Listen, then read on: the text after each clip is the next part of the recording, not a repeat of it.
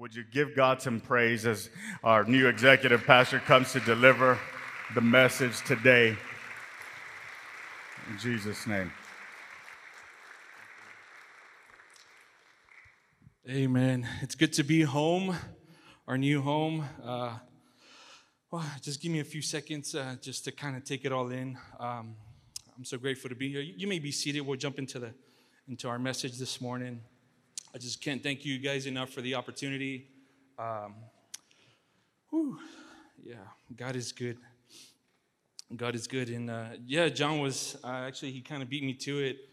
Uh, you know, what started off as a joke of the first time I got invited, and then the second time I got invited, I just said, you know, usually the first time they invite a guest speaker is just, uh, well, we've heard some good things about it. Let's see if it's true. And then the second invitation is kind of like, ah, just so he, the speaker doesn't feel like we only invited him once, so he won't feel that bad. Let's let's invite him again. But the, the litmus test, the real test is, is that third invitation, because that third invitation says, okay, we believe that God has a calling over your life and we enjoy the ministry that you have. And uh, who would have thought what started off as a joke ended up being something serious? Uh, so this is the third invitation, and now I get to call this place uh, home. And so the moral of that story is don't don't play with, don't joke around with Pastor John, because at the end of the day, the joke's on you. The joke will be on you. Uh, but we're so grateful. Uh, my, my wife, thank you, Baby Zoe, my mother-in-law who is here. Uh, my family was supposed to come, but all of a sudden everybody got sick, so they're watching online. Uh, so uh, just to my parents, gracias. They speak Spanish, so let me just uh, switch languages here. Gracias, padres, por creer en mí, por uh, siempre estar a mi lado. Uh, y hay dos cámaras en este lugar, entonces cada cámara añade diez libras, so son veinte libras más. Uh, no estoy tan grande, pero les agradezco uh, todo su apoyo, sus oraciones. And so I just I just thank them, and I also let them know that there's two cameras, and each camera adds ten pounds, so they're seeing me a little bit heavier, hefty, husky than I really am, but I'm I'm just so grateful for this opportunity. Um, and so we're just going to go straight into the message this morning. So if you where you're at, would you go with me to the book of Judges, or you can follow on the UVerse app, Judges chapter eleven, verses one through ten. And it reads like this. Now Jephthah of Gilead was a great warrior. He was the son of Gilead, but his mother was a prostitute. And Gilead's wife also had several sons. And when these half-brothers grew up, they chased Jephthah off the land. And you will not get any of our father's inheritance, they said, for you are the son of a prostitute. So Jephthah fled from his brothers and lived in the land of Tob. And soon he had a band of worthless rebels following him. At about this time, the Ammonites began their war against Israel. When the Ammonites attacked, the elders of Gilead sent for Jephthah in the land of Tob. And the elders said, come and be our commander. Help us fight the Ammonites. But Jephthah said to them, wait a minute. Aren't you the ones who hated me and drove me from my father's house? Why do you come to me now when you're in trouble? Because we need you, the elders replied. If you lead us in battle against the Ammonites, we will make you ruler over all the people of Gilead. And Jephthah said to the elders, let me get this straight. If I come with you, and if the Lord gives me victory over the Ammonites, will you really make me ruler over all the people? The Lord is our witness, the elders replied. We promise to do whatever you say. And what a story. What a story. So let us pray. God, we just thank you for this opportunity. We thank you for this moment, this place, for the people, Lord, that are here. Lord, those that are watching, we pray that you would speak through us this morning. God, that it's not about us, Father, but what you, you want to say through us, Father. So I pray that you would give us the liberty in the words to speak your word this morning, God, that it would be just but a seed planted in our hearts this morning. We thank you for this place, the grace in this place, Lord. In Jesus' name we pray, amen and amen. And you'll have to excuse the, the preaching rust. It's been a while. but we'll get through it. And so what a story, right? In just ten verses that we just read, it's a script for the ages. It's a, it's a blockbuster movie. The plot twist that happens in just ten verses is incredible, isn't it? And, and so for the next couple of moments, I want to share with you this simple yet profound statement that no season is ever wasted when it is surrendered to Jesus. No season is ever wasted when it is surrendered to Jesus. And so for the sake of title purposes, it would have been a long one. So we kind of reduced it to no wasted seasons. But the gist, the core of it is no season is ever wasted when it is surrendered to Jesus. And see, for some of you, that is just a statement. It's, it's just a phrase, nothing more. But for me, that, that's my, my testimony. And so my prayer is that before we leave this place, this statement or this phrase goes beyond just that, and it becomes your testimony as well. If you would have told me years ago that I would be in a place like this, with a position like we have been given the opportunity to step into, I would have laughed rather quickly and changed the subject. It, it, if you would have told me seven years ago, when I left everything I ever knew and would be where I am now, I still would have laughed at you and changed the subject rather quickly. See, because when I headed west, my plans, the only thing in my mind, in, in the spirit of full disclosure, was finances. Increase my finances, baby. That was it. I had a plan. A ministry wasn't even in my radar. Ministry wasn't even something I was looking for. It was, I've already served. I've helped in my dad's church. Now it's about me and, and setting myself up for the future. But I feel like the moment I got here, like God laughed at me and said, that's a nice story, Izzy. That's a nice story. That's a cute dream you have there, but I have other plans for you.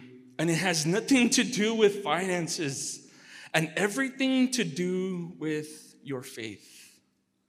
And so we were honored to have served for the last seven years at Abundant Living Christian Center in Midland under the leadership of, of Bishop Abel Torres, and seven years that I will never forget, and that I'm forever grateful that I will, um, that for everything we were a part of, and, and the people we got to to, to know and serve with. And even though he's, he's not here and he may never see this, I, I want to publicly thank him again for everything. From the moment we met, he trusted us, and he, he and the gift we have, and he allowed us to serve in, in different capacities. And even more importantly for me, when, when it was time to make that difficult decision to start a new chapter, he gracefully understood and gave us the pastoral blessing as well as the blessing of the local church. And, and so if you would have told me three months ago that I would be in a position like this, I still would have laughed at you.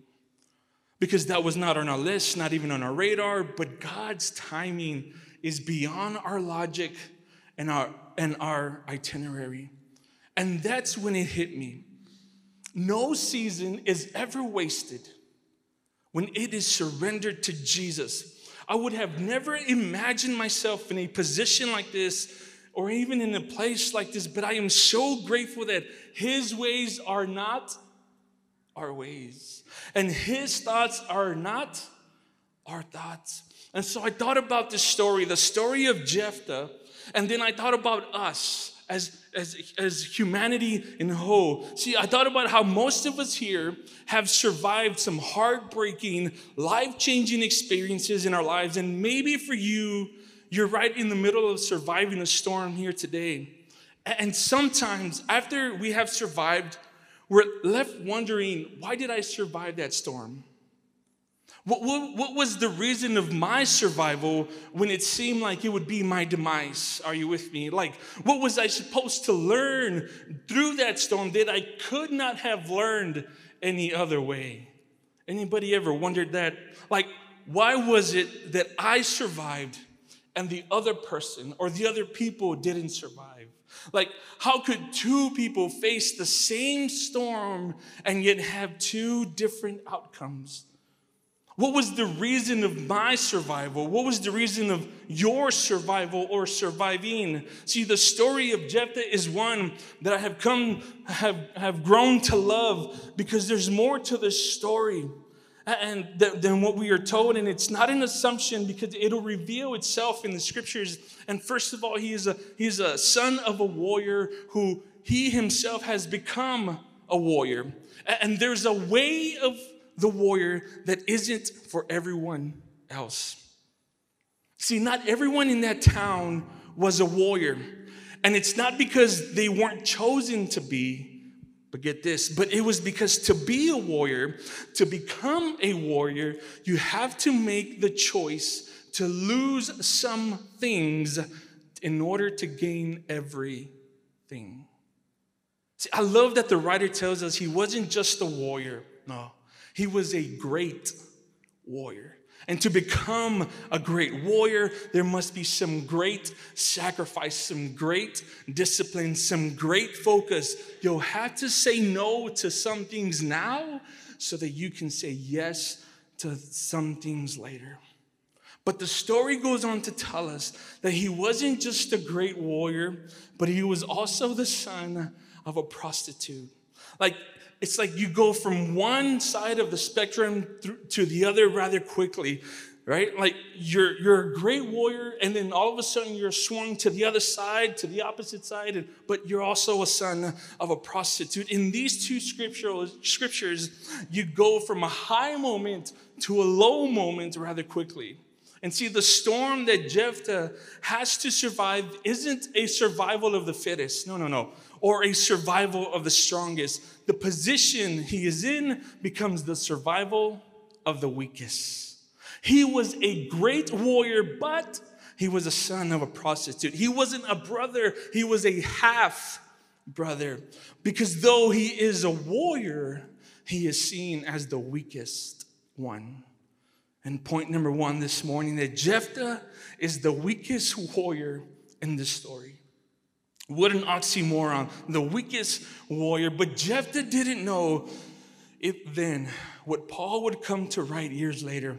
In First Corinthians chapter one, verse twenty-seven, it says, "Instead, God chose things the world considers foolish in order to shame those who think they are wise. And he chose things that are powerless to shame those who are powerful." So they, his family, reject him as one of their own, and they essentially run him out of town, and Jephthah flees to the land of Tob. Ain't it funny how you can be a great warrior, but at the same time be seen by others as the weakest one? How you can be called by God and yet rejected by your peers. Are you with me this morning? How you can have the qualities to succeed but not be given the opportunity to succeed. How you can possess the right characteristics and somehow be viewed as the villain. You're a great warrior, Jephthah, but you're also the weakest one. The weakest warrior isn't a title to be proud of or something to showcase around town. It's almost one of those things that take a little of your life every day that passes. It's a small leak that will eventually leave you dry. It's a constant whisper throughout your journey. You're just not good enough, Jephthah. You're just not good enough. It's feeling like you have reached your potential and there's nothing more you have to offer. It's hitting a spiritual wall that leaves you feeling like you've plateaued in your walk with Jesus. If Jesus came to give us life and life more abundantly, then why do I feel lifeless and feel like I lack in every area of my life? You're a great warrior, but you're also the weakest one. And as a result, the only option Jephthah feels he has is to flee, is to run away. And allow me to bring that closer to home. Isn't that how some of us have felt? That the only good option we feel we have is to flee. If I could just get a fresh start somewhere else, that would solve everything. If I could just leave this small town where everyone knows my name and my past and move to a bigger city where I can get lost in the crowd, then I could reach my potential. Are you with me? If I could just run away, eventually my problems would be so far in the distance that maybe then it won't bother me, it won't hinder me, it won't break me anymore. His own family rejected him, and truth be told, some of you know exactly what that feels like. And although I am sorry you had to experience that, I'm here to remind you that there are no wasted seasons when it is surrendered to Jesus. There are no wasted seasons when it is surrendered to Jesus. There are no wasted seasons when it is surrendered to Jesus. Jephthah feels like the only good option he has is to flee. And he does just that. But what he could not flee from, What was, was, what was inside of him. And even if he was seen as the weakest warrior, he was still a warrior. So hear me this morning when I say you are still a warrior. You are still a warrior. Through the ups and downs and all arounds, you are still a warrior. And in my mind, I'm seeing the ultimate warrior's expression. You can try to flee, but you cannot flee from what is inside of you. It's that voice that says, I'm not done with you just yet. There's still more I want to do through you. There's still more I want to show you. There's still more to this journey. Your story doesn't end this way. There's one more chapter. And Jephthah learned rather quickly that what made him a warrior wasn't the place, but it was the purpose within. It was the purpose within.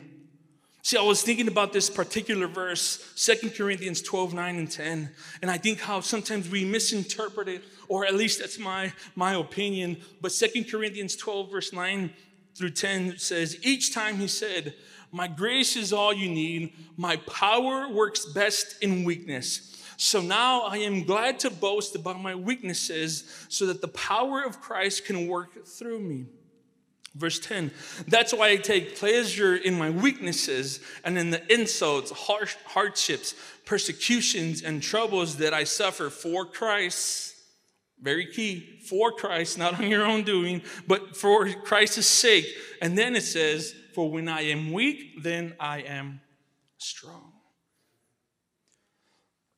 See, it's not saying that when you become weak, when you have no desire to go any further, when you're all drained out, then and only then will God come and rescue you. It's not saying that he'll wait till life has had its way with you and then he'll decide to do something for you. It's not even saying that he'll allow you to lose the eleven rounds of the fight and then he'll decide to show up on that twelfth and final round. I don't think he's saying that at all. And so I suggest to you this morning that when it says, when I am weak, then I am strong, Paul was talking about beautiful brokenness. Point number two, broken is beautiful. Broken is beautiful. See, in chapter eleven, the previous chapter, Paul is having to defend his faith, and defend is a battle term. And in that defense, he tells them everything he has gone through in detail, and he's basically telling them that I have been beautifully broken, but it has been my brokenness that has produced in me the strength to become. It has been my brokenness that has produced in me the strength to become. One last time. It has been my brokenness that has produced in me the strength to become. Let me explain. See, the way you build muscle is that before it builds up, it has to be broken down first. Or in scientific terms, the muscle has to be damaged. The muscle has to be damaged so that when it repairs itself, it'll be stronger than before. It has to be broken down before it is built up again. And doesn't that sound like the story of our lives? I mean, how many times have you found yourself broken, and yet that brokenness wasn't the end of you? I know you said, I can't live without her, and yet here you are. I can't live without him, and here you are. You found yourself broken, and yet that brokenness wasn't the end of you, because somehow within you, you found the courage, the boldness, even the anger, the holy anger, the killer instinct inside of you to get up and wipe those tears from your eyes and pick up the pieces of what was left and said, never again, never again. And you began to build your life after that moment of brokenness. And after you have gone through that, you have become wiser. Hopefully, you've become stronger. Hopefully, you've become a better version of yourself. Hopefully, see, Jephthah, this great warrior, the son of a harlot, experienced brokenness before he was built up again. But Israel, how do you know he was built up again? He stayed ready. Just because he wasn't in his hometown, it didn't doesn't mean that he wasn't a warrior. He was a warrior whether he was in his town or, or out of town. He stayed ready. He was still a great warrior. Even if they considered him the weakest link, he continued to be what he was, a great warrior. So that when the leaders of the town that he was kicked out of go looking for him and find him, they basically plead him to come back to the place of rejection and come rescue us. Be our leader and lead us into battle. See, if he had let the brokenness become his identity, then he would not have been ready to go back and lead as soon as they needed him to. In fact, the scriptures we read say that as soon as he got to the land of Tob, the, the place he fled to, he had, I love this phrase, he had a band of worthless rebels following him. See, the weakest link in their eyes was a warrior leading a band of worthless rebels. The weakest link in their eyes was a warrior leading a band of worthless rebels. The weakest link was a warrior leading a band of worthless rebels. He stayed ready. He stayed committed to what he was. He stayed focused. He stayed disciplined, even if it wasn't his hometown. See, that's the way of a warrior, to stay ready. And some of you have felt rejected, maybe even neglected. Maybe you feel like your time is over and you don't have much left to offer. Or maybe you feel like you have nothing to offer anymore. But hear me when I say point number three, the rejected becomes becomes the rescuer. The rejected becomes the rescuer. And it says, because we need you, the elders replied. If you lead us in battle against the Ammonites, we will make you ruler over all the people of Gilead. And Jephthah said to the elders, let me get this straight. If I come with you and if the Lord gives me victory over the Ammonites, will you really make me ruler over all the people? And the Lord is our witness, the elders replied, we promise to do whatever you say. See, your brokenness was meant to build you up stronger than before. For when I am weak, then I am made strong. Broken is beautiful. Broken is beautiful. And I'm afraid that we have created this idea that we are to hide our brokenness from everyone. Far be it from me that I let people know that I'm not perfect and, and that I have my share of struggles, that I don't wake up speaking in tongues or singing psalms. God forbid you let people know that you need prayer because you're not doing so well or so good in your journey with God. Like somehow we have created this idea that brokenness is for the sinners, and if you fail, then you should just get you just you should just figure things out before you come into our community again. It's like hide your scars, hide your emotions, hide your tears, and just testify of his goodness and not of your brokenness. Nobody wants to hear your struggles. Nobody wants to hear how tough, how tough life is for you right now. Nobody wants to know that your heart has been betrayed yet again, that you've lost your job, or that you're on your last legs of faith. Nobody wants to hear about your brokenness, but everyone wants to hear about the blessings, because that is what goes viral. That is what gets views, except that Jesus shows us that brokenness is beautiful when it is surrendered to Jesus. That the only way it becomes a masterpiece is if you bring the pieces to the master. Mm. Except that Jesus, on more than one occasion, shows us that brokenness is preceded with blessings, that after the blessing comes the brokenness. How many of us want to be blessed? Except that Jesus isn't all that interested in views and what goes viral, but he's interested in the value he has placed in the vessel that is you. He'll leave the ninety-nine for the, for the one. And time after time, Jesus shares what the people are in need of. There's a moment of blessing followed by a moment of brokenness. But it would be that brokenness that would feed the multitudes. It would be that moment of brokenness that allows for a far more greater and closer connection to those around you, because it is no longer a survival of the fittest, but it becomes a survival of the weakest, a survival of the broken ones, a survival of the rejected ones, a survival of the warrior. See, because when we're in the mindset of a, the survival of the fittest, we find ourselves in competition with everyone else. But when the mindset is survival of the weakest, we no longer have time to compete against each other, because all of our time is focused on healing the wounds that we carry. We are focused on finding a way to be whole again and to be complete again. And so I thought about how it's usually through our brokenness that allows for a far more greater connection with others. And so I'll say it this way: it's possible for brokenness to become a blessing. It's possible for brokenness to become a blessing. It's possible for your brokenness and my brokenness to become a blessing. If I hadn't gone through the seasons I went through, I would not be here.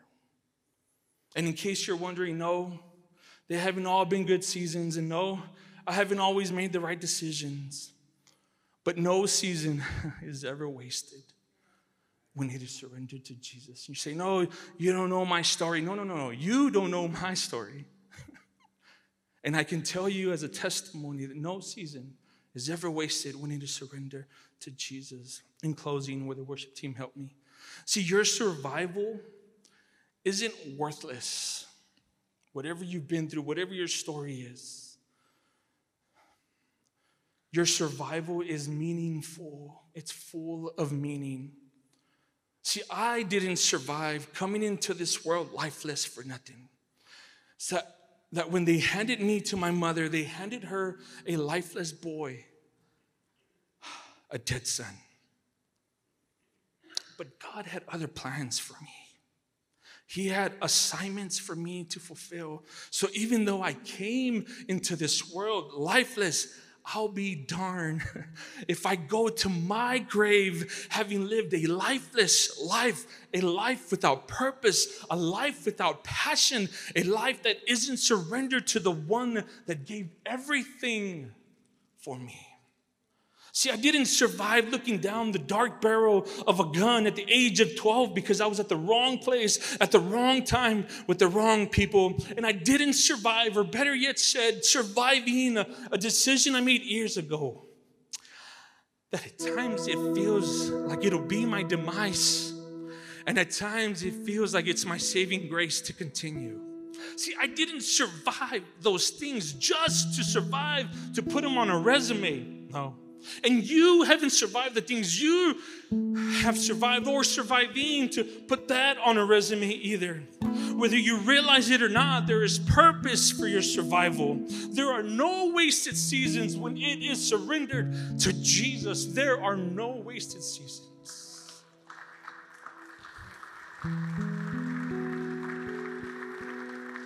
When it is surrendered to Jesus,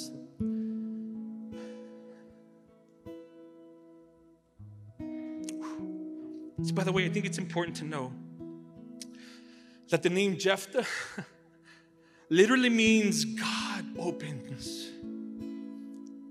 The name of this great warrior, son of a prostitute, means God opens. And the land that he flees to, the land of Tob, means good. They rejected him and kicked him out, and he was isolated from his own family. But what he didn't know was that God was about to open a good thing that would place him in position to become not the rejected anymore, but to become the rescuer. The rejected ones will become the rescuers. And I'll say it till it strikes a core in your core. The rejected ones will become the rescuers. The rejected ones will become the rescuers. See, I hope you know that God has a good thing to open for you so that you can step into when we surrender it to Jesus.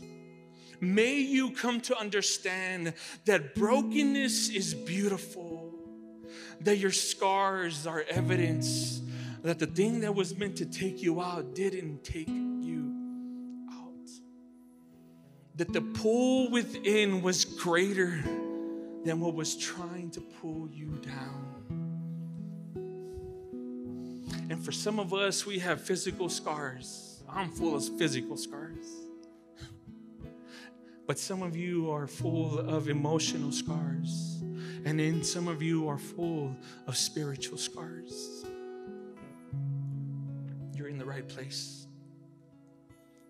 You're in the right place. That brokenness becomes the fabric that stitches us together.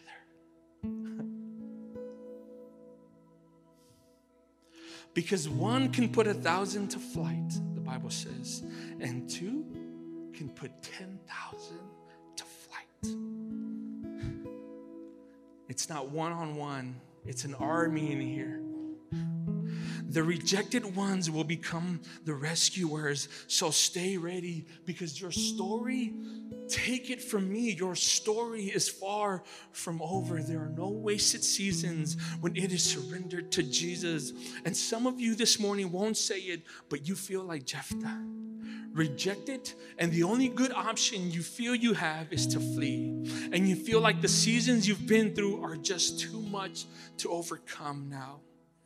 But there's one thing left to do, and that is surrender it to Jesus this morning. Just one thing. Surrender it to Jesus this morning. So I speak to all the Jephthahs in this place, and I stand here as a testimony that if he can do it for me,